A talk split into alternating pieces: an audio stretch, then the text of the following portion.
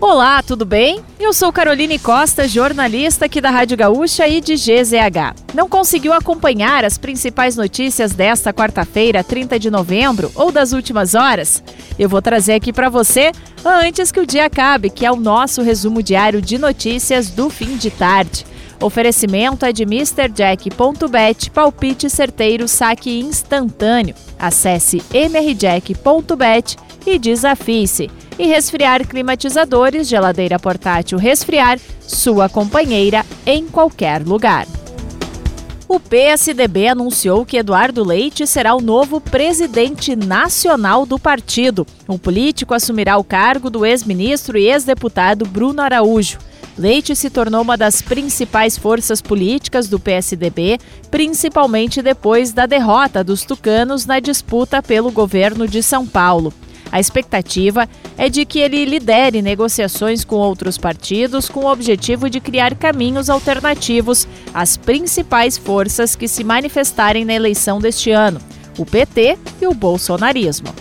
A GZH, o ex-governador disse que, para não prejudicar a sua atividade no governo gaúcho, a executiva do PSDB dividirá funções o papel dele será mais de dar as diretrizes e tratar das grandes questões programáticas, deixando o varejo das eleições municipais para os companheiros sem mandato executivo. As equipes de resgate estimam pelo menos 30 desaparecidos na BR-376 no estado do Paraná após desabamento de terra na noite de segunda-feira causado por chuvas ininterruptas na região. Até o fim desta manhã, seis pessoas haviam sido resgatadas com vida e pelo menos duas morreram. O Corpo de Bombeiros e a Defesa Civil do Paraná encontram dificuldades nos trabalhos de busca por causa do mau tempo. O desmoronamento de terra também soterrou carros e caminhões.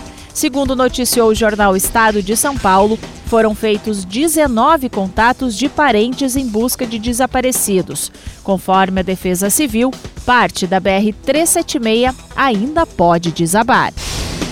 O ex-jogador Pelé foi internado aos 82 anos no Hospital Albert Einstein, em São Paulo, na manhã de hoje. Segundo o boletim médico divulgado, o rei do futebol passa por uma reavaliação do tratamento quimioterápico do tumor do cólon e preserva, segundo o comunicado, pleno controle das funções vitais e condição clínica estável.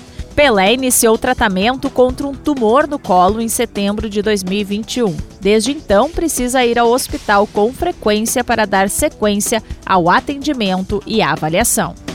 A polícia gaúcha prendeu em São Paulo suspeitos de integrar grupo criminoso que limpou mais de 4 milhões de reais de contas bancárias no Rio Grande do Sul. A quadrilha seria especializada em aplicar o golpe de 0800 ou da falsa central telefônica e é alvo da chamada Operação Linha Cruzada. Foram cumpridos nesta manhã 36 mandados de busca e apreensão e 11 de prisão. Os investigados são suspeitos de operar a falsa central e também de ter recebido os valores desviados pelos golpistas. Até o fim da manhã de hoje, nove pessoas haviam sido presas. Detalhes da investigação no site e aplicativo de GZH. A primeira parcela do 13º salário foi paga hoje para quase 85 milhões e 500 mil brasileiros. No Rio Grande do Sul, são cerca de 5 milhões e 700 mil pessoas com direito à bonificação.